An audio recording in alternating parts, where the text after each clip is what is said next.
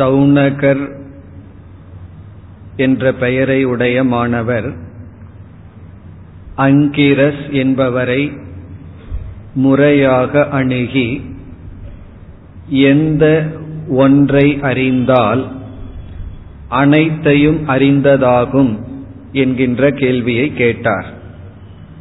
ஏக விஞ்ஞானேன சர்வ விஞ்ஞானம் ஒன்றை அறிவதனால் அனைத்தையும் அறிந்ததாகுமோ? அந்த ஒரு அறிவை உபதேசியுங்கள் என்பது கேள்வி. குருவானவர் பதிலை ஆரம்பிக்கும் பொழுது ஒவ்வொரு மனிதர்களாலும் இரண்டு விதமான அறிவு அறியத்தக்கது. துவே வித்யே வேதி தவ்யே. அந்த அறிவுக்கு பெயர் சூட்டுகின்றார் ஒன்று அபராவித்யா இனி ஒன்று பராவித்யா. அபராவித்யா என்றால் கீழான அறிவு அல்லது உலகத்தை பற்றிய அறிவு அல்லது நிலையற்ற பொருளை பற்றிய அறிவு. பராவித்யா என்றால் மேலான அறிவு அல்லது அழியா பொருளை பற்றிய அறிவு அல்லது பிரம்ம ஞானம். இந்த இரண்டு விதமான அறிவை அடைய வேண்டும் என்று கூறினார். பிறகு எதெல்லாம் அபராவித்யா என்ற விளக்கமும் எது பராவித்யா என்ற விளக்கமும் வர வேண்டும் அதைத்தான் ஐந்தாவது மந்திரத்தில் குரு விளக்குகின்றார். மூன்றாவது மந்திரத்தில் கேள்வி நான்காவது மந்திரத்தில் பராவித்யா அபராவித்யா என்ற இரண்டு அறிவு உள்ளது என்று சொன்னார். இனி ஐந்தாவது மந்திரத்தை இன்று பார்ப்போம். இதில் தான் அபராவித்யா எவைகள்? பராவித்யா எது என்று குறிப்பிடுகின்றார். இப்பொழுது நாம் ஐந்தாவது மந்திரத்தை பார்ப்போம். தத்ரா பரா ருக்வேதோ யஜுர்வேதக சாமவேதோ தர்வவேதக சிக்ஷா கல்போ வியாக்கரணம் நிருப்தம் சந்தோ ஜோதிஷமிதி அதப்பரா யயா ததக்ஷரம் அதிகம்யதே முதல் சொல் தத்ர. அந்த இரண்டு விதமான அறிவுக்குள் பராவித்யா அபராவித்யா என்ற இரண்டு விதமான அறிவுகளுக்குள் அபரா எதெல்லாம் அபராவித்யா எதெல்லாம் கீழான ஞானம் அல்லது எதெல்லாம் மோக்ஷத்தை கொடுக்காத ஞானம் எவைகளெல்லாம் ஆரம்பிக்கின்றார்? ரிக்வேதக. ரிக்வேதம் அபராவித்யா. ரிக்வேதமானது கீழான ஞானம். பிறகு எஜுர்வேதக எஜுர்வேதம் சாமவேதம் அதர்வ வேதக அதர்வ வேதகன அதர்வன வேதம் இதை கேட்கும் பொழுது நமக்கே ஆச்சரியமா இருக்கு. வேதத்தை தவிர மற்ற அறிவெல்லாம் தான் கீழான அறிவு. வேத ஞானமே அபராவித்யா என்று யார் கூறுகிறார்கள்? வேதமே கூறுகின்றது. இப்ப வேதமே என்ன சொல்லுகின்றது? வேதத்தை பற்றிய அறிவே கீழான ஞானம்தான் என்று சொல்கின்றது. பிறகு இரண்டாவது வரியில் வேதத்தை நாம் புரிந்து கொள்ள வேண்டும் என்றால் அங்கமாக துணையாக சில அறிவுகள் நமக்கு தேவை. வேதத்தை எப்படி உச்சரிப்பது யாகங்களை எல்லாம் எப்படி நடத்துவது பிறகு இலக்கண ஞானம் இதெல்லாம் வேத அங்கம் என்று சொல்லப்படுகிறது. வேதம் அப்படிங்கிறது ஒன்று. வேதத்தை நம்ம புரிஞ்சு பயன்படுத்துவதற்கு வேதத்துக்கு துணையாக இருப்பது வேதாங்கம் என்று சொல்லப்படுகிறது. அப்படி வேதத்திற்கு அங்கமாக இருப்பது ஆறு விதமான ஞானம். ஆறு விதமான சப்ஜெக்ட் அதுவும் அபராவித்யா. இப்ப முழு வேதமுமே அபராவித்யா. வேதத்தை புரிந்து கொள்ள நமக்கு என்னென்ன அறிவு தேவையோ அந்த சயின்ஸ் அவைகளும் அபராவித்யா. பிறகு பராவித்யால என்னதான் எஞ்சி இருக்க போகின்றது? அது வந்து நமக்கு கடைசி வரியில் கிடைக்கின்றது. எது பராவித்யாங்கிறத சுருக்கமாக கூறுகின்றார். பிறகு முதல் இரண்டு வரியில தான் எதெல்லாம் கீழான அல்லது அபராவித்யா என்று குறிப்பிடுகின்றார். இப்ப இதை நம்ம படிக்கும் பொழுது ஒரு சந்தேகம் வரும்.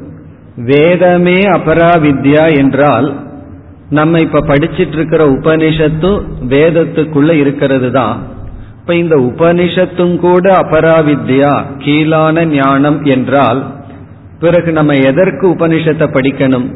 பிரம்மத்தை தெரிஞ்சுக்கிறது தான் பராவித்யான்னு சொன்னா இவைகளையெல்லாம் நாம் ஏன் படிக்க வேண்டும்? இவைகளெல்லாம் எப்படி அபராவித்யா ஆகும்? என்பதுதான் நம்முடைய கேள்வி. இப்ப இங்கு நான்கு வேதங்களும் இந்த வேதங்களை புரிந்து கொள்ள என்னென்ன அறிவு தேவையோ அந்த அறிவும் இந்த உலகத்தை பற்றிய அறிவும் அனைத்து அறிவும் கீழான ஞானம் அபராவித்யா என்பதனுடைய பொருள். வேதம்ங்கிறத நம்ம கர்மகாண்டம் ஞானகாண்டம்னு பிரிச்சோம். அப்பொழுது ரிக்வேதம் எஜுர்வேதம்ங்கிற இடத்துல நாம் கர்மகாண்டம் என்று பொருள் கொள்ள வேண்டும். இப்ப ரிக்வேதம் எஜுர்வேதம் எல்லாம் அபராவித்யான்னா கர்மகாண்டத்தை பற்றிய விளக்கம் எல்லாம் அபராவித்யா. காரணம் கர்மகாண்டத்துல அனித்தியமான கர்மத்தை பற்றி வேதம் பேசுகிறது. வேதம் வந்து பேசுவதெல்லாம் நித்தியமான பொருளை அல்ல. உபனிஷத்துலதான் நித்தியமான பிரம்மத்தை பற்றி பேசி இருக்கின்றது பிறகு கர்மகாண்டத்துல நிலையற்ற கர்மத்தை பற்றியும் பிறகு வேதம் பேசுகின்ற சாத்தியம் சொர்க்கம் முதலிய லோகங்கள் அதுவும் நிலையற்றதாக இருக்கின்றது. ஆகவே நாம் அனைத்து வேதங்களும் அபராவித்யா என்ற இடத்தில் வேதம் என்ற சொல்லில் வேதாந்தத்தை விட்டுவிட்டு வேதத்தினுடைய முதல் பகுதியை புரிந்து கொள்ள வேண்டும். அப்படி என்றால் வேதத்தினுடைய முதல் பகுதியில் பேசப்படுகின்ற விஷயமெல்லாம் கீழான ஞானம் அபராவித்யா.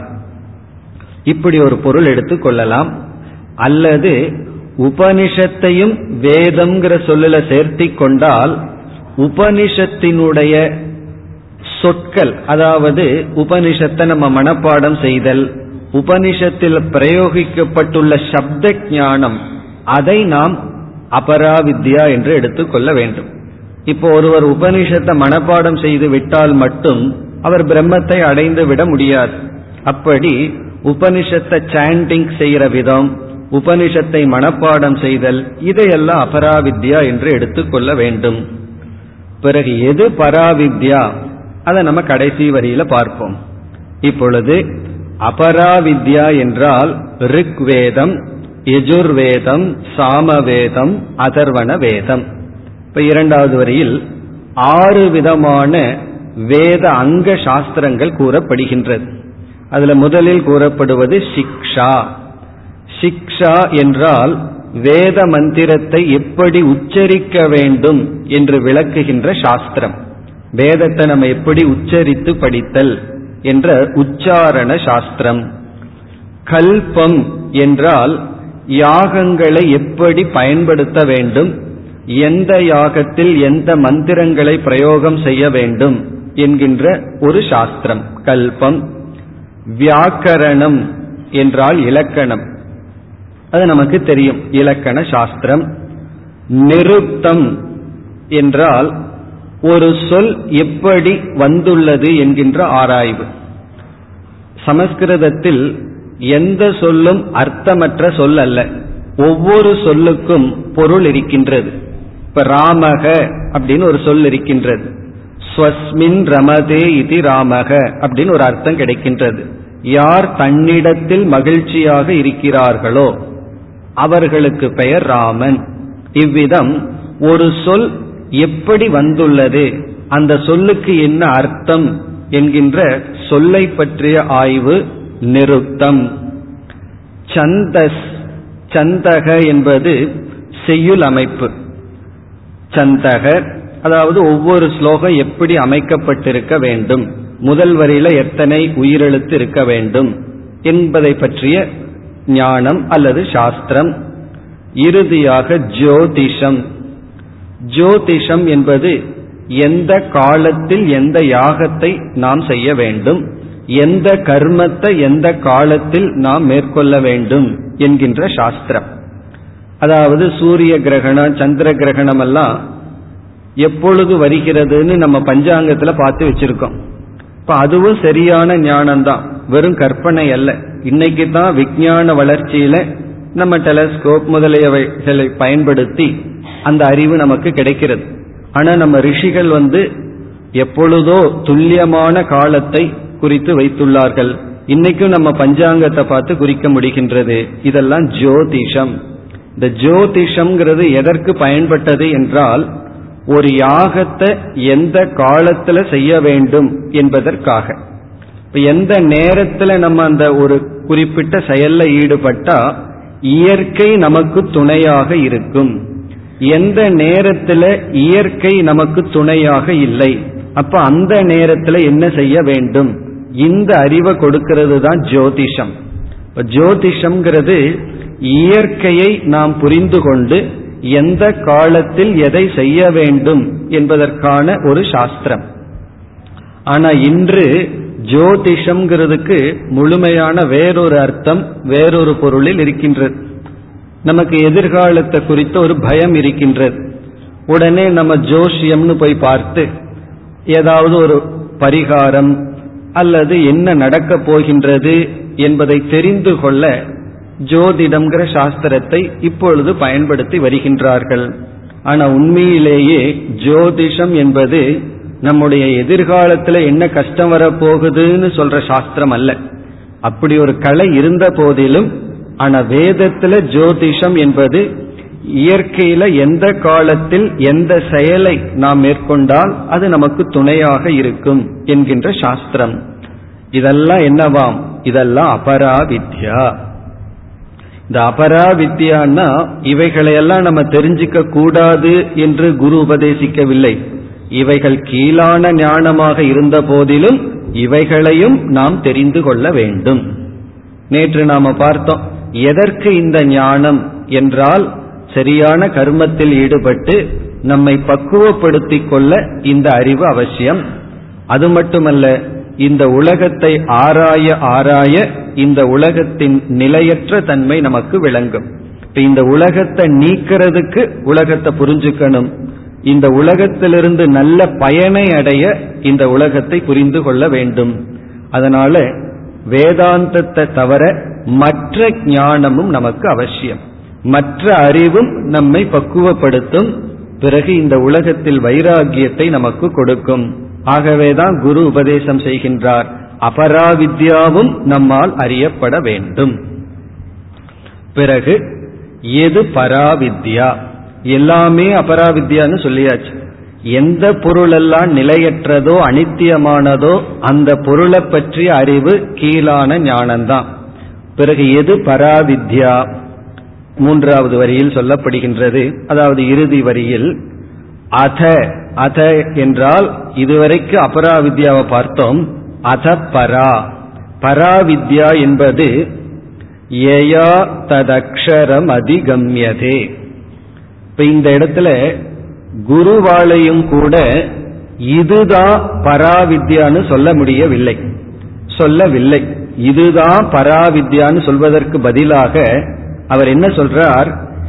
எந்த ஒரு அறிவினால் அழியாத பொருள் உணரப்படுகின்றதோ அந்த அறிவு பராவித்யா. யயா வித்யா எந்த ஒரு அறிவினால் அது எந்த அறிவுன்னு கூட அவர் சொல்லவில்லை. எந்த ஒரு அறிவினால் அக்ஷரம் இங்க பரமாத்மாவுக்கு அல்லது பரபிரம்மத்துக்கு பயன்படுத்துகின்ற சொல் அக்ஷரம். க்ஷரம்னா அழியக்கூடியது அக்ஷரம்னா அழியாதது என்று பொருள். எழுத்துக்கு அக்ஷரம்னு ஒரு பொருள் இருக்கின்றது. ஆனா இங்கு வந்து க்ஷரம்னா அழியக்கூடியது அக்ஷரம்னா அழியாதது. எந்த ஒரு அறிவினால் அழியாத ஒன்றை பற்றிய அறிவு ஏற்படுகின்றதோ எதனால் ஒருவன் அழியாத தத்துவத்தை புரிந்து கொள்கின்றானோ அதுதான் பராவித்யா. இப்ப பராவித்யான்னா எந்த ஒன்று ஒரு அறிவு அழியாத பொருளை பற்றியதாக இருக்கின்றதோ அந்த ஒரே ஒரு அறிவு தான் பராவித்யா.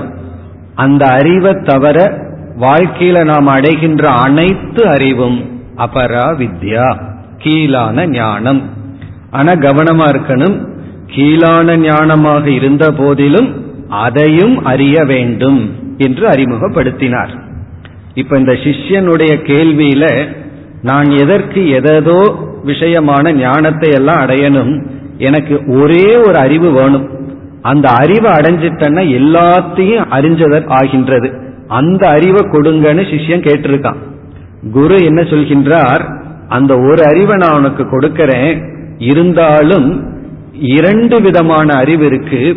ஒன்று உலக சம்பந்தமான ஞானம் தர்மத்தை பற்றியது உலகத்தை பற்றியது சாதன சாத்தியத்தை பற்றியது அதையும் நீ தெரிந்து கொள்ள வேண்டும். பிறகு நீ கேட்ட அந்த ஒன்றையும் தெரிந்து கொள்ள வேண்டும் என்ற விதத்தில் அறிமுகப்படுத்தி இந்த ஐந்தாவது மந்திரத்தில் எல்லா அறிவும் அபராவித்யா என்று சொல்லி எந்த ஒரு அறிவினால் அழியா பொருள் அக்ஷரமானது அறியப்படுகின்றதோ அதிகம்யதேன உணரப்படுகின்றதோ அறியப்படுகின்றதோ அந்த அறிவுதான் பராவித்யான்னு சொன்னார். இனி இதை படிச்ச உடனே நமக்கு ஒரு சந்தேகம் வரும். எந்த ஒரு அழியா பொருளை அறிவானது கிரகிக்கின்றதோ அது பராவித்யான்னா அந்த அழியா பொருளான அக்ஷரத்தினுடைய தன்மை என்ன?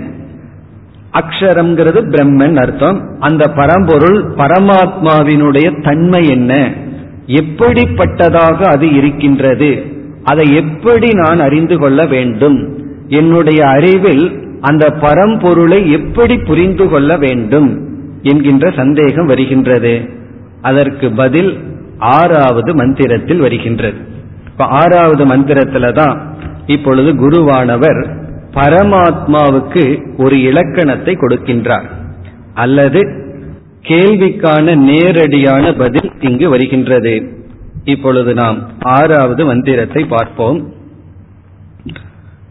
எத்ததத்ரேஷ்யமக்ராஹ்யமகோத்திரமவர்ணம் அச்சக்ஷுஸ்ரோத்ரம் ததபாணி பாதம் நித்யம் விபும் சர்வகதம் சுசூக்மம் ததவ்யயம் யத் பூதயோனிம் பரிபஷ்யந்தி தீராகா இப்ப இந்த ஆறாவது மந்திரத்தில் பரமாத்மாவினுடைய அல்லது அக்ஷரத்தினுடைய லட்சணம் வருகின்றது.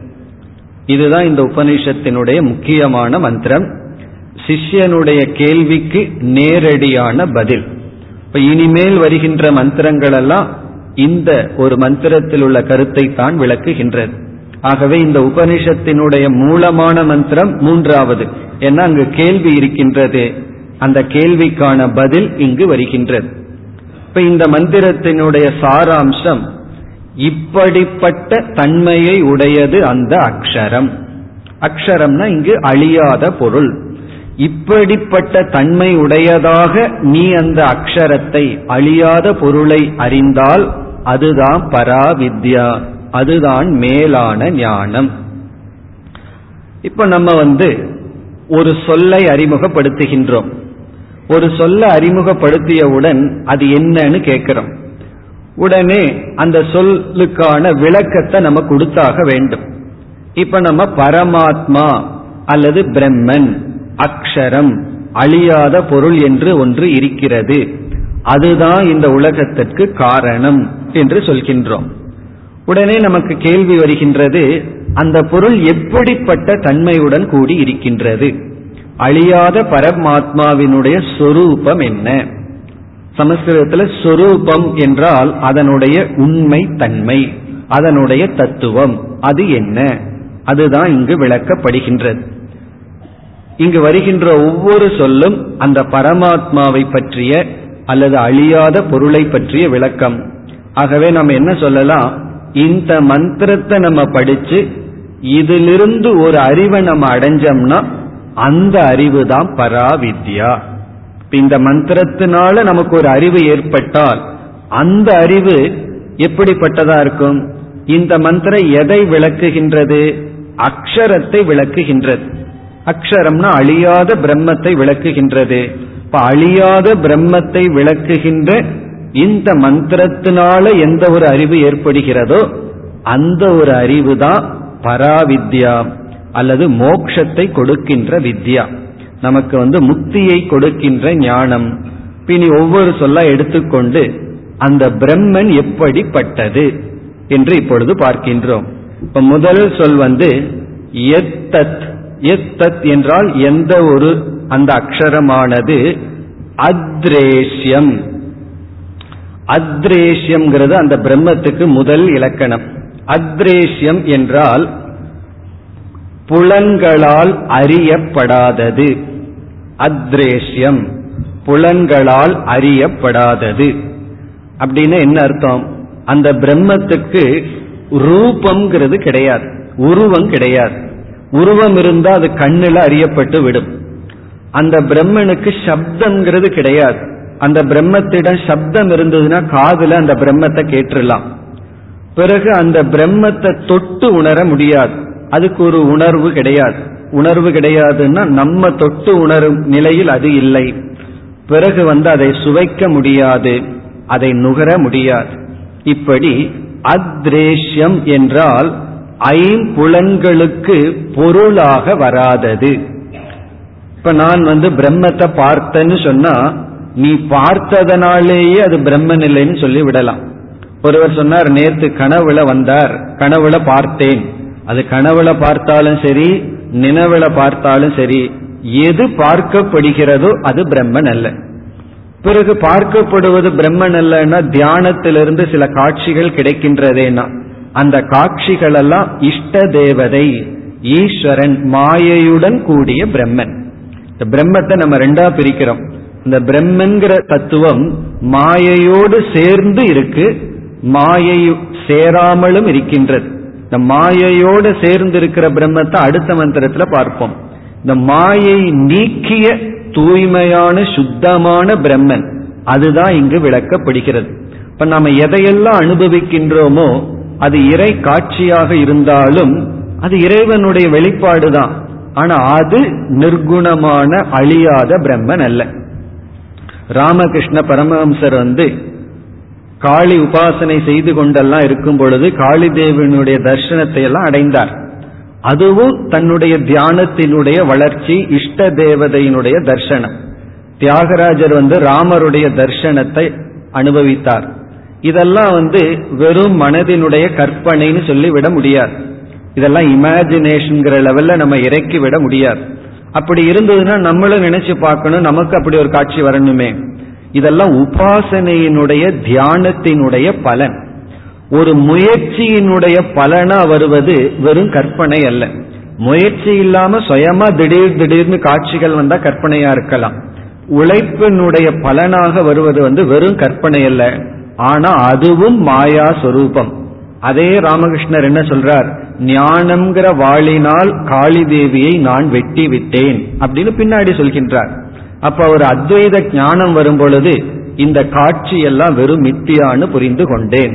ஆனால் அதற்கு முன்னாடி அந்த காட்சியெல்லாம் அவரை பண்படுத்தியது ஸ்ரத்தையை கொடுத்தது பக்குவத்தை கொடுத்தது. அப்படி எதையெல்லாம் நாம் அனுபவிக்கின்றோமோ அது பிரம்மன் அல்ல. பிறகு யார் பிரம்மன்? அந்த அனுபவத்திற்கு மூல காரணமாக இருக்கின்ற அறிவு சொரூபம். அறியப்படுவதல்ல அறிவு சொரூபம். அதனால முதல் இலக்கணம் வந்து அத்ரேஷ்யம். அத்ரேஷ்யம்னா அனுபவிக்கப்படாதது. இனி இரண்டாவது சொல் அக்ராஹ்யம். கிராஹ்யம்னா பிடித்து கொள்வது. அக்ராஹ்யம்னா அதை பிடிக்க முடியாது. பிடிக்க முடியாதுன்னா கர்மேந்திரியங்களினால் அதை நாம் அடைய முடியாது. கையில பிடிக்க முடியாது. கால் மூலமா நடந்து அதை அடைய முடியாது. சொல் மூலமாகவும் அதை அடைய முடியாது. இப்படி நமக்கு ஞானேந்திரியங்கள் கர்மேந்திரியங்கள் இருக்கு. இந்த ஞானேந்திரியங்கள்னாலையும் பிடிக்க முடியாது கர்மேந்திரியங்களினாலும் பிடிக்க முடியாது. அக்ராஹியம். அடுத்த சொல் வந்து அகோத்திரம். கோத்திரம் அப்படிங்கிறது நமக்கு தெரியும் பரம்பரை. நான் இந்த கோத்திரத்தை சார்ந்தவன் அப்படின்னு சொன்னா இந்த பரம்பரையில் வருகின்றேன் அர்த்தம். இந்த நிர்குண பிரம்மத்திற்கு அக்ஷரமான பிரம்மத்திற்கு கோத்திரம் இருக்கா அப்படின்னு கேட்டா உபனிஷத் கூறுகிறது அகோத்திரம். இது கோத்திரம் அற்றது. இந்த கோத்திரம் இல்லை அப்படின்னு சொல்வதிலிருந்து பிறப்பற்றது என்ற கருத்து கூறப்படுகிறது. இந்த பிரம்மத்துக்கு பிறப்பு கிடையாது. நமக்கு பிறப்புன்னு ஒண்ணு இருந்தாத்தேன இந்த கோத்திரத்துல நான் பிறந்துள்ளேன் இந்த ஜாதியில நான் பிறந்துள்ளேன் இந்த மதத்துல நான் பிறந்துள்ளேன் அப்படின்னு எல்லாம் சொல்ல முடியும். பிறப்பே இல்லை என்ற கருத்து அகோத்திரம் என்ற சொல்லில் கூறப்படுகிறது. அப்ப அந்த பிரம்மன் எப்படிப்பட்டது? பிறப்பற்றது இந்திரியங்களினால் கிரகிக்க முடியாததாக இருக்கிறது. இனி அடுத்த சொல் அவர்ணம். அவர்ணம் என்றால் எந்த குணமும் அற்றது. எந்த தன்மையும் அதற்கு கிடையாது. இப்ப தன்மைனா கடினமாக இருத்தல் மென்மையாக இருத்தல் திரவமாக இருத்தல். இப்படிப்பட்ட தன்மைகள் எல்லாம் கிடையாது. இங்க வர்ணம்ங்கிற சொல் தன்மையை குறிக்கின்றது. இப்ப முதல் வரியில பார்த்தோம்னா எந்த தன்மையும் அற்றது பிறப்பற்றது மெய் வாய் போன்ற இந்திரியங்களினால் கிரகிக்க முடியாததாக இருக்கிறது. இதெல்லாம் பிரம்மத்தினுடைய தன்மை. இப்படிப்பட்ட தன்மையாக அது இருக்கின்றது. இது வந்து முதல் வரி. இனி இரண்டாவது வரியில பார்த்தோம்னா நம்ம என்ன நினைக்கலாம்? பிரம்மன் வந்து காணப்படும் பொருள் அல்ல. ஆனா அந்த பிரம்மத்துக்கு கண் இருக்கலாமா காது இருக்கலாமா அப்படின்னு ஒரு சந்தேகம் வரும் பொழுது அச்சக்ஷு ஸ்ரோத்ரம். அந்த பிரம்மத்துக்கு கண்ணும் கிடையாது காதும் கிடையாது. அச்சக்ஷுகுண கண் அற்றது காது அற்றது. இதனுடைய பொருள் என்னவென்றால் இந்த பிரம்மன் கண்ணும் அல்ல காட்சியும் அல்ல. அதுதான் இரண்டு வரியினுடைய சாரம். இதுக்கு கண்ணும் கிடையாது இதற்கு காட்சியும் இல்லை. கண்ணற்றது காட்சியற்றது. காட்சினா பார்க்கப்படும் பொருள். கண்ணுனா பார்க்கின்ற ஒரு கருவி. அந்த பிரம்மத்துக்கு கண்ணும் இல்லை அந்த பிரம்மத்துக்கு காட்சியும் இல்லை. அச்சக்ஷு ஸ்ரோத்ரம். பிறகு அந்த பிரம்மத்திற்கு கை கால்கள் எல்லாம் இருக்கின்றதான்னா தது அபாணி பாதம். பாணினா கை பாதம்னா கால்கள். அது கையற்றது காலற்றது. இதெல்லாம் ஏன் சொல்லப்படுகிறதுனா நமக்கு கண் இருக்கு கை இருக்கு கால் இருக்கு. நாம் ஒரு கடவுளை கற்பனை பண்ணோம்னா அதற்கும் கை காலெல்லாம் இருக்கிறது போலயே நமக்கும் கற்பனை தோன்றும். விவேகானந்தர் கூறுவார் ஒரு எருமை வந்து கடவுளை வழிபடணும்னு விரும்புச்சுன்னா ஒரு எக்ஸ்ட்ரா ரெண்டு கை போட்டு நாலு கொம்பு எக்ஸ்ட்ரா போட்டு ஒரு எருமை உருவத்தை வச்சு தான் அது வழிபடுமா? காரணம் என்ன? தன்னையே போலதான் ஆனா தன்னை விட ஒரு சக்தி அதிகமாய் அதிகத்துடன் கூடியதாகத்தான் அந்த எருமை நினைக்க தோன்றும். அதுபோலதான் மனிதர்கள் இறைவனை வழிபடும் பொழுது ஒரு ரெண்டு கை எக்ஸ்ட்ரா வச்சு சில சக்திகள் எல்லாம் வச்சு வழிபடுகின்றார்கள். இந்த வழிபாடு ஒரு எப்படி அந்த பிரம்மன் மாயையோடு வெளிப்படும் பொழுது அனந்த ரூபம் அனந்த நாமத்தை எடுக்கின்றார். ஆனா அந்த பிரம்மன் தன்னளவில் இருக்கும் பொழுது அதற்கு உடல் கிடையாது கைகால்கள் கிடையாது கண் கிடையாது. அப்போ இரண்டு வரியில் நமக்கு கிடைத்த அறிவு அந்த அழியாத அக்ஷரம் அழியா பொருள் கண்ணும் அல்ல காட்சியும் அல்ல கருவியும் அல்ல காணப்படும் பொருளும் அல்ல கருவின இந்திரியங்கள் உடல் இவைகளும் அல்ல. இவைகளினால் அறியப்படும் பொருள் அல்ல. இதெல்லாம் ஆரம்பத்துல கேட்கும்போது நமக்கு கொஞ்சம் வேகாத்தான் இருக்கும். மேல படிக்க படிக்க நமக்கு அது எப்படி இருக்குங்கிற தன்மை மெதுவாக நமக்கு விளங்கும்.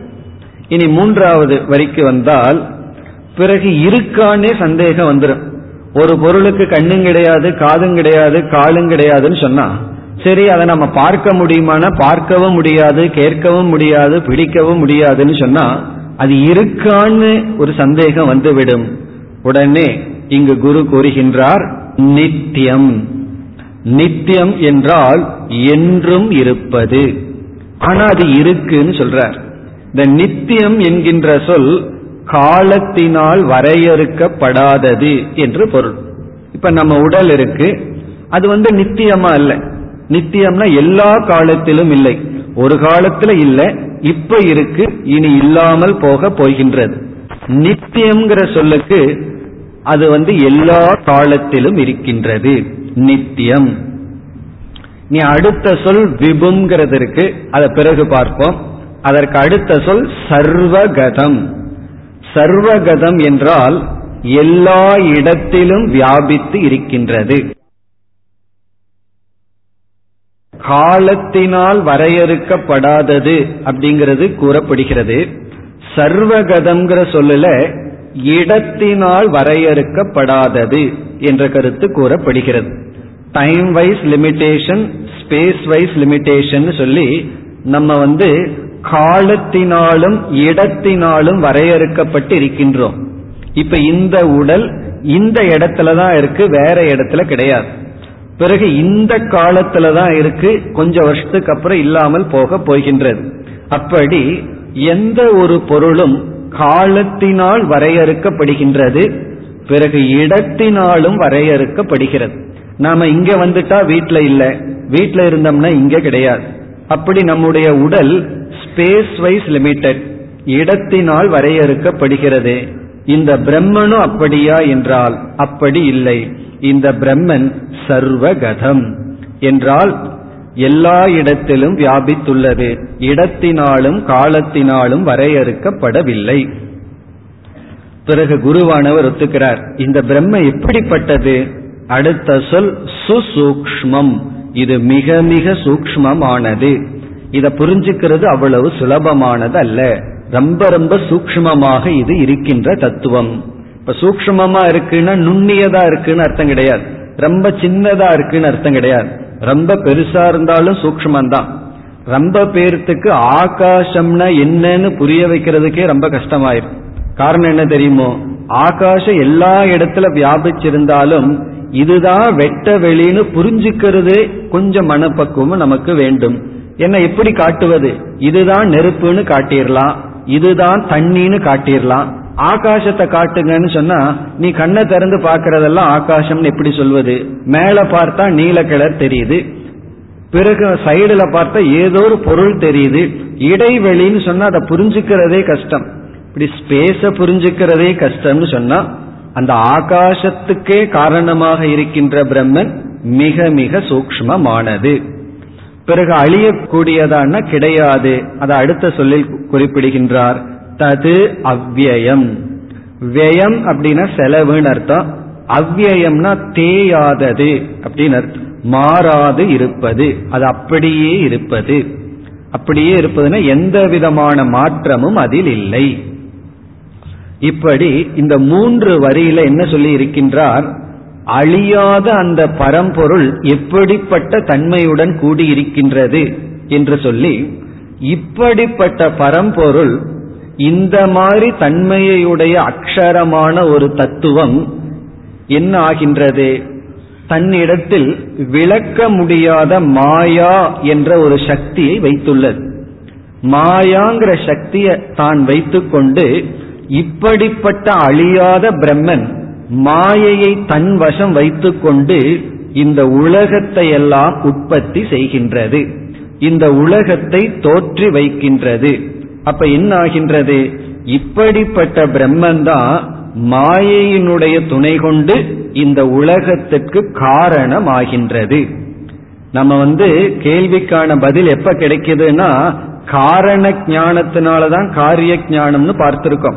ஒன்றை அறிந்தால் எல்லாவற்றையும் அறிந்தது எப்பொழுது ஆகும்னா அந்த ஒன்று எல்லாவற்றுக்கும் மூல காரணமாக இருந்தால்தான் ஒன்றை அறிந்தால் அனைத்தையும் அறிந்ததாகும். ஆகவே அந்த கருத்தை இப்பொழுது அறிமுகப்படுத்துகின்றார். இந்த அனைத்து உலகத்திற்கும் காரணமாக இருப்பதுதான் இந்த பிரம்மன். அது கடைசி வரியில் வருகின்றது. எது பூத யோனி? பூத என்ற சொல்லுக்கு அனைத்தும் அப்படின்னு அர்த்தம். யோனி என்றால் காரணம் என்று பொருள். இப்ப பூதயோனி என்றால் அனைத்திற்கும் காரணம். இந்த காரண ஞானத்துலதான் காரணத்தை பற்றி அறிவு அடைஞ்சாதான் அனைத்தை பற்றி அறிவு அடைந்தது ஆகின்றது. இப்ப இந்த பிரம்மன் தான் காரணம் என்று அறிமுகப்படுத்துகின்றார் பூதயோனி. பூதயோனி என்றால் இந்த உலகத்திற்கு காரணமாக இருக்கின்றது. பிறகு இந்த உலகம் எப்படி இருக்குன்னா அதனுடைய வெளிப்பாடு தான் இந்த உலகம். அந்த பிரம்மத்தினுடைய வெளிப்பாடு தான் இந்த உலகம். இப்ப இந்த உலகம் எப்படி இருக்கின்றது? பிரம்மத்தினுடைய வெளிப்பாடு விதவிதமாக வெளிப்பட்டு உள்ளது. அந்த விதவிதமாக தான் வெளிப்பட்டு உள்ளது என்பதுதான் மூன்றாவது வரியில விபும் என்ற சொல்லில் குறிப்பிடப்படுகிறது. நம்ம நித்தியம்ங்கிறதுக்கு அப்புறம் விபுங்கிற சொல்ல விட்டிருந்தோம். விபு என்றால் விதவிதமாக வெளிப்பட்டு உள்ளது. இப்ப களிமண் இருக்கு. அதிலிருந்து விதவிதமான பானையை செஞ்சு வச்சிருக்கோம். நம்ம என்ன சொல்லலாம்? களிமண்ண பூதயோனின்னு சொல்லலாம். இங்க பூதம்னா பானைகள் அர்த்தம். எல்லா பானைகளுக்கும் காரணம் களிமண். பிறகு அந்த பானைகளை என்னன்னு சொல்லலாம்? விபு.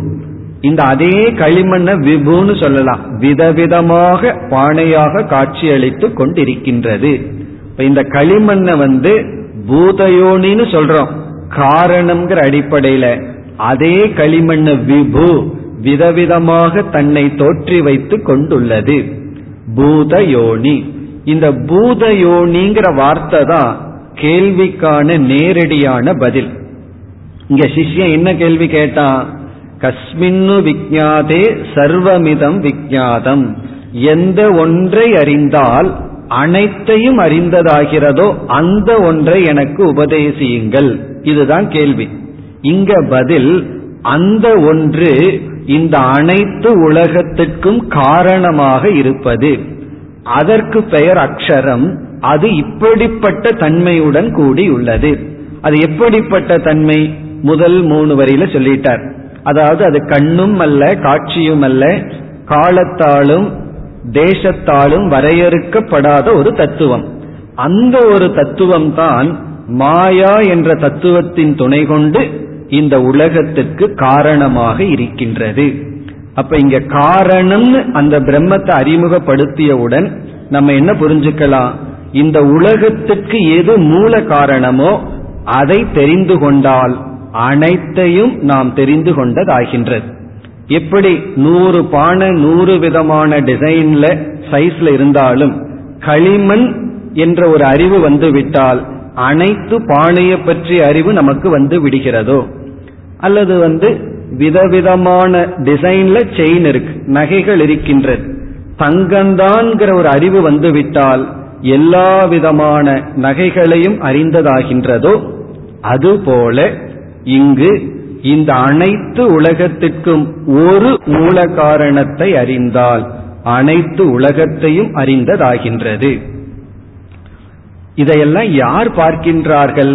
இப்படிப்பட்ட பிரம்மத்தை நம்மால பார்க்க முடியுமா? அப்படி பார்ப்பவர்கள் யார்? கடைசி பகுதி தீராகா பரிபஷ்யந்தி. இப்படிப்பட்ட பிரம்மத்தை தீரர்கள் பார்க்கின்றார்கள் அறிகின்றார்கள்.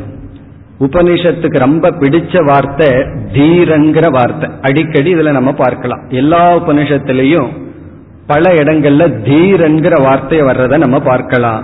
தீரன் அப்படின்னா ஞானிகள். ரெண்டு அர்த்தத்துல பயன்படுத்தப்படும். ஞானத்துக்கு தகுதியானவனையும் சில சமயம் தீரன்னு சொல்லுவார்கள். ஞானத்தை அடைஞ்ச ஞானிகளையும் தீரன் என்று அழைக்கப்படுகிறது. தீராகா தீரர்கள் ஞானிகள் பரிபஷ்யந்தி. பரிபஷ்யந்தினா இந்த அனைத்து உலகத்திற்கும் காரணமான பிரம்மத்தை எங்கும் காண்கிறார்கள். இந்த அஜானிகள் வந்து பிரம்மத்தை எங்குமே பார்க்கவில்லை. ஞானி வந்து பிரம்மத்தை எல்லா இடத்திலும் பார்க்கிறார்கள். அதுதான் இந்த ரெண்டு பேர்த்துக்குள்ள ஆச்சரியமான ஒரு வித்தியாசம். பார்க்கறதெல்லாம் பிரம்மன்னு ஞானி சொல்றான். நான் எங்க பார்த்தாலும் எனக்கு பிரம்மன் கிடைக்கலையேன்னு சொல்லி அஜானி சொல்கின்றான். இங்க உபனிஷத் கூறுகின்றது தீரர்கள் இப்படிப்பட்ட பிரம்மத்தை எங்கும் எதிலும் பார்க்கின்றார்கள். இப்ப நமக்கு என்ன பதில் கிடைக்கின்றது? இந்த உலகத்திற்கு மூலமான காரணம் இப்படிப்பட்ட தன்மையுடைய ஒரு பொருள். அது பூதயோனி உலகத்திற்கு காரணம். அதை அறியும் பொழுது நாம் அனைத்தையும் அறிந்ததாகின்றோம். இனி நமக்கு அடுத்த சந்தேகம் என்ன தெரியுமோ? அந்த காரணம் எப்படிப்பட்டது? காரணம்னு சொல்லும் பொழுதே விதவிதமான காரணங்கள் இருக்கின்றது. எப்படி? இப்ப பானை என்று ஒன்று உருவாக்கப்பட்டு விட்டால் அதற்கு களிமண் ஒரு விதமான காரணமாக இருக்கின்றது.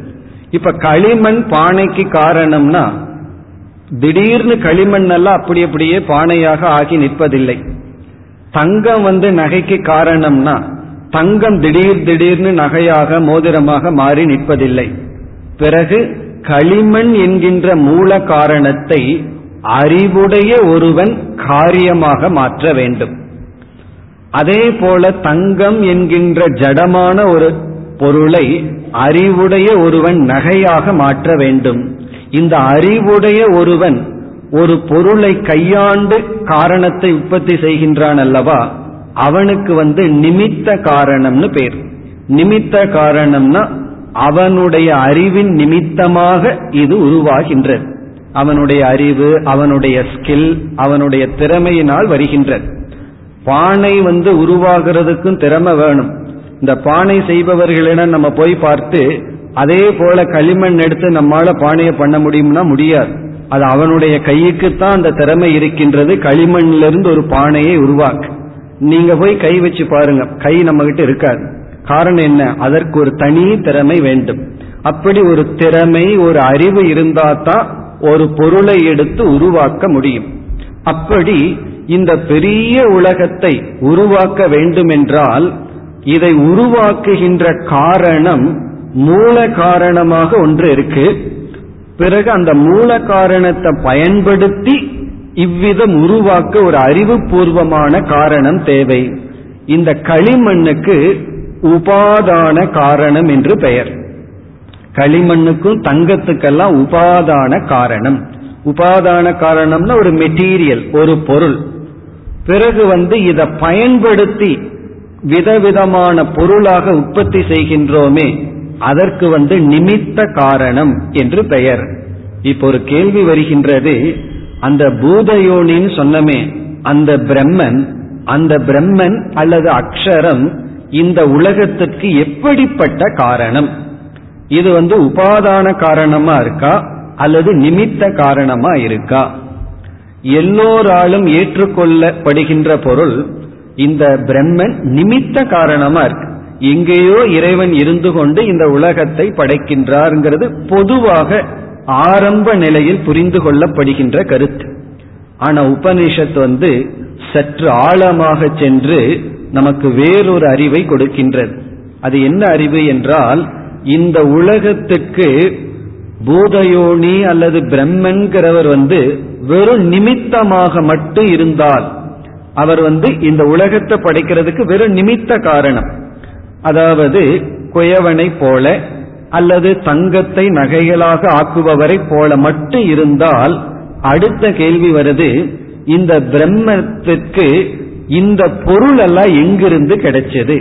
அப்ப பிரம்மத்திடமிருந்து வேறாக ஒன்றிடம் இருந்து தானே கிடைச்சிருக்கணும். அப்ப என்ன ஆகும் பிரம்மன் வேறு இந்த உலகம் வேறு ஞாயிறு அப்ப அத்வைதம்ங்கிறது கிடையாது இருமை வந்து விடும்.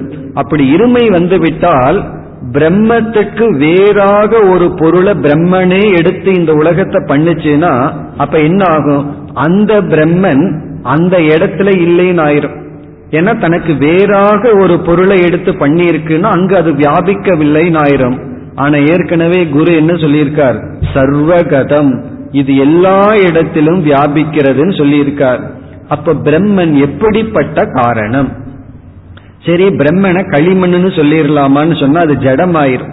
அப்புறம் பிரம்மனை களிமண் போல காரணம்னு சொல்லிவிட்டா இப்ப பிரம்மத்துக்கு வேற வேற ஏதோ ஒரு அறிவு பொருள் வந்து பிரம்மத்தை எடுத்து இந்த மாதிரி பண்ணிருக்கு அப்ப பிரம்மத்தை வந்து இந்த மாதிரி வேற ஏதோ ஒரு அறிவு தத்துவம் பண்ணியிருக்குன்னு ஆகும். பிரம்மத்தை அறிவு தத்துவம்னு சொல்லிவிட்டால் அப்ப பிரம்மன் எங்கிருந்து இந்த பொருளை எல்லாம் எடுத்து இந்த உலகத்தை படைத்தார்?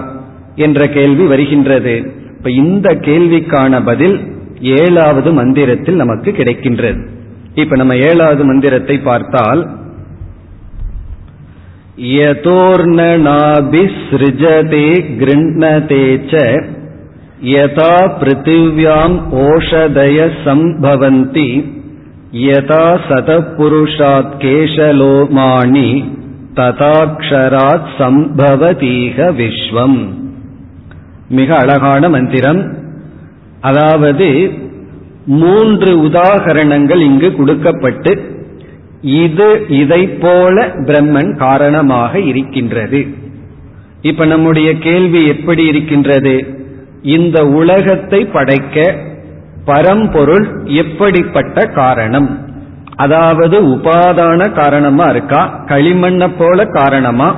களிமண்ணை கையாளுபவனை போல காரணமா? இங்கு உபனிஷத் கூறுகின்ற பதில் இந்த இரண்டுமே பிரம்மந்தான். களிமண்ணை போல இருக்கிறதும் பிரம்மந்தான். அந்த களிமண்ணை கையாளுகின்ற குயவனை போல இருக்கிற காரணம் பிரம்மந்தான்.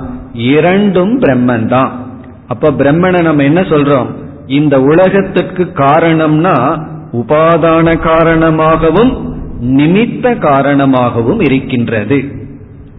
உடனே நமக்கு ஒரு சந்தேகம் வரும். குயவன் வந்து தனக்கு வேறான ஒரு பொருளை எடுத்து தானே பானைகளாக மாற்றுகின்றான். அது எப்படி ஒரே ஒரு பொருள் உபாதானமாகவும் நிமித்தமாகவும் இருக்க முடியும்? ஒரே ஒரு பொருள் தானே நிமித்தம் தானே உபாதானமாகவும் எப்படி இருக்க முடியும்?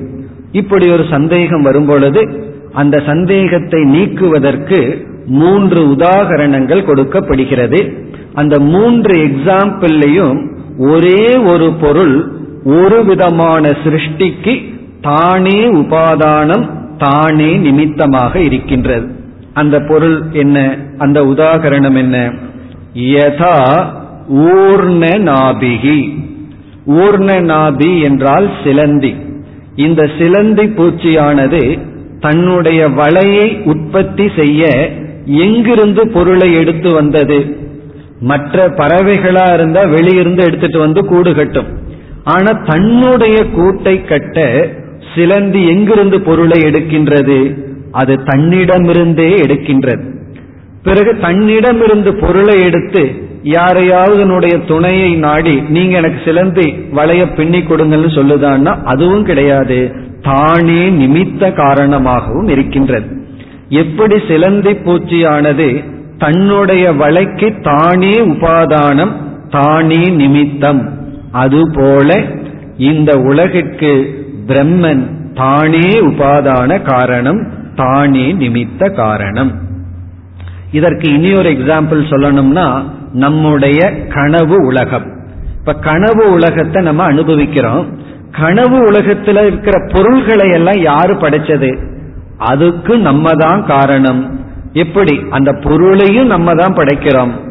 கனவுக்குள்ள எல்லா செயல்களையும் நம்ம தான் செய்கின்றோம். இப்ப கனவுங்கிற உலகத்திற்கு நாமளே நிமித்த காரணம் உபாதான காரணம். எப்படி சிலந்தி பூச்சி தன்னுடைய வலைக்கு தானே இரண்டு காரணமாகவும் இருக்கின்றதோ அதுபோல பிரம்மன் இந்த உலகத்துக்கு தானே உபாதானம் தானே நிமித்த காரணம். அப்படின்னு என்ன நமக்கு கிடைக்குது? அந்த ஒரு பிரம்மத்தை மட்டும் அறிஞ்சிட்டோம்னா அந்த ஒரு பிரம்மன் தானே இந்த உலகமாக அனைத்துமாக இருக்கின்றது.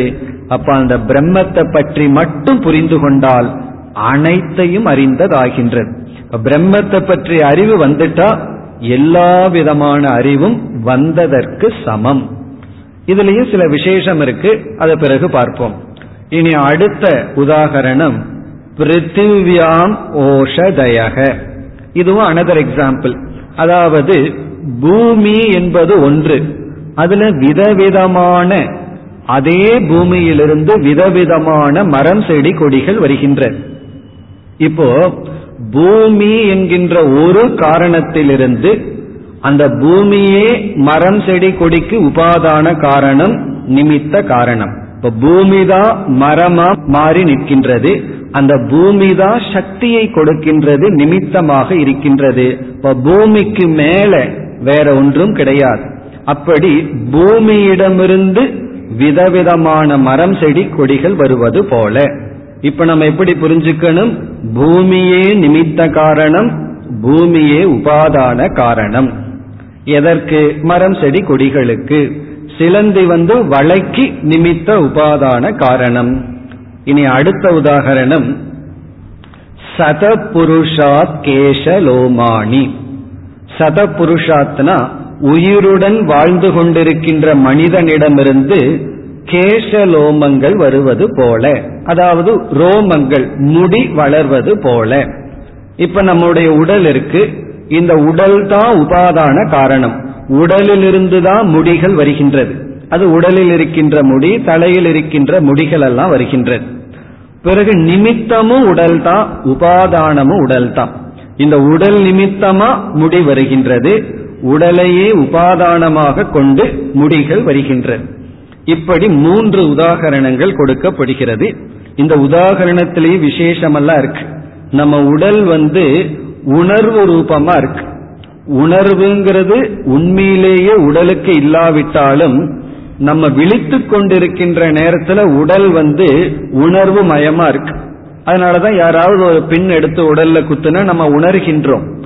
இப்படி உணர்ச்சி பூர்வமான உடலிலிருந்து ஜடமான ரோமம் தோன்றுகிறது. முடியினுடைய அடிப்பகுதியில தான் நமக்கு உணர்வு இருக்கு. முடிய வெட்டணும் அப்படின்னா நமக்கு வழி ஏற்படுவதில்லை. அதனாலதான் நம்ம பார்பர் ஷாப்ல சந்தோஷமா பேப்பர் வடிச்சுட்டு அவனை வெட்டுன்னு உட்கார்ந்துக்கிறோம். காரணம் என்ன? அது ஜடமாக இருக்கின்றது ரோமம். இங்கு வந்து பிரம்மன் வந்து அறிவு சொரூபம்.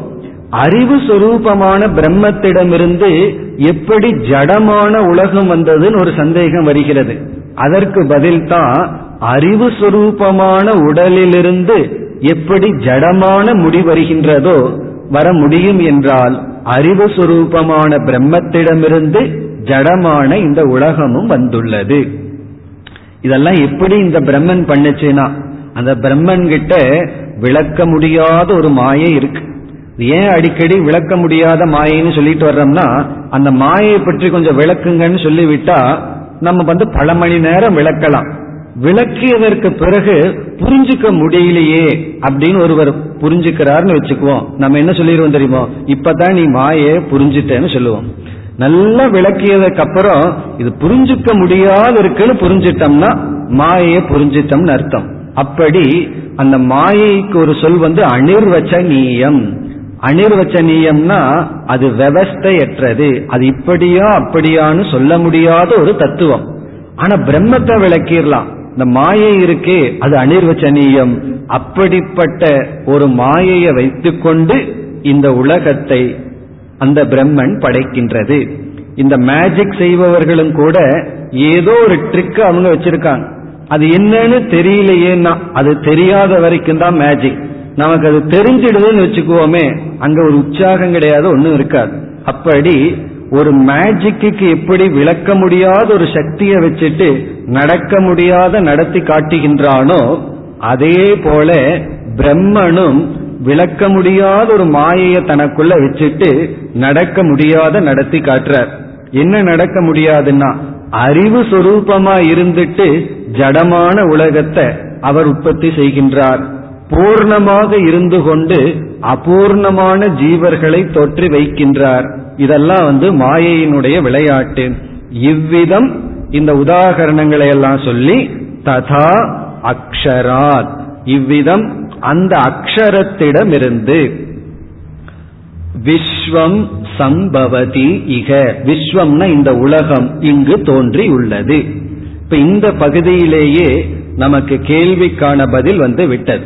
கேள்வி என்னன்னா எந்த ஒரு ஞானத்தினால் அனைத்தையும் அறிந்ததாகிறதோ இங்கு பதில் இப்படிப்பட்ட பிரம்மத்தை புரிந்து கொண்டால் இந்த பிரம்மத்திடம் தோன்றி இருக்கின்ற அனைத்தையும் நாம் அறிந்ததாகின்றோம். இப்ப ஏக விஜானேன சர்வ விஜானம் இங்க அனைத்து ஞானம்னா ஒருவன் களிமண்ணை பற்றி தெரிஞ்சிட்டா எல்லா பானையினுடைய சைஸ் எல்லா பானையை பற்றிய டீட்டெயில தெரிஞ்சுக்கிறான்னு அர்த்தம் கிடையாது. சாமான்யமா தெரிந்து கொள்கின்றான். எல்லா டீட்டெயிலையும் தெரிஞ்சுக்கணும். எல்லா இது எவ்வளவு லிட்டர் இருக்கு இது எவ்வளவு ஷேப்பில் இருக்கு எப்படிப்பட்டதுங்கிற அறிவு நமக்கு இல்லை. ஆனா சாமான்யமான பொதுவான அறிவு வந்து விடுகிறது. இதனுடைய பலன் என்ன தெரியுமோ? புத்தியில் இருக்கிற அரிப்பு நம்மை விட்டு போயிடும் இப்ப புத்தியில வந்து எனக்கு தெரியலையே தெரியலையேன்னு ஒரு ஒரு அரிப்பு இருக்கு. எப்பொழுதுமே தெரிஞ்சுக்கணும் தெரிஞ்சுக்கணும்னு புத்தியில் ஒரு அமைதியின்மை இருக்கு. அதனாலதான் நம்ம கார்ல போகும்போது யாராவது கூட்டமா நின்றுட்டு இருந்தா அங்க என்ன நடக்குதுன்னு தெரிஞ்சுக்கிறதுக்கு ஆசைப்படுறோம். இதுல இருந்து என்னன்னா எதையாவது நான் தெரிஞ்சுக்கணும் தெரிஞ்சுக்கணுங்கிற ஒரு அரிப்பு இருக்கு. இது ஒரு விதமான சம்சாரம். இந்த ஞானத்துல நம்ம மனதில் இருக்கிற அரிப்பெல்லாம் போய் புத்தியில் நமக்கு அமைதி கிடைக்கின்றது. நான் தெரிய வேண்டியதை தெரிஞ்சிட்டேன் இனிமேல் தெரிய வேண்டியது ஒன்றும் இல்லை. நம்ம புத்தியில எப்படி அரிப்போட இருக்கங்கிறதுக்கு உதாரணம் என்னன்னா ஒருவர் வந்து நம்ம இடத்துல ஒரு முக்கியமான விஷயம் உங்ககிட்ட சொல்லணும். எனக்கு இப்ப நேரம் இல்லைன்ட்டு போயிடுறாருன்னு வச்சுக்குவோமே அவரை பார்க்கிற வரைக்கும் நம்ம சந்தோஷமா இருக்க மாட்டோம். அது என்ன பத்தி இருக்குமா அவரை பத்தி இருக்குமா என்ன என்னன்னு. இந்த ஞானம் வந்ததுக்கு அப்புறம் முக்கியமான விஷயங்கிறது ஒண்ணுமே கிடையாது. பிரம்மந்தா விஷயம். மீதி எல்லாம் அபரா வித்யா என்று புத்தியில் ஒரு அமைதி கிடைக்க இந்த ஒரு கேள்வி இந்த ஒரு பதில் மேற்கொண்டும் நாம் நாளை தொடரலாம்.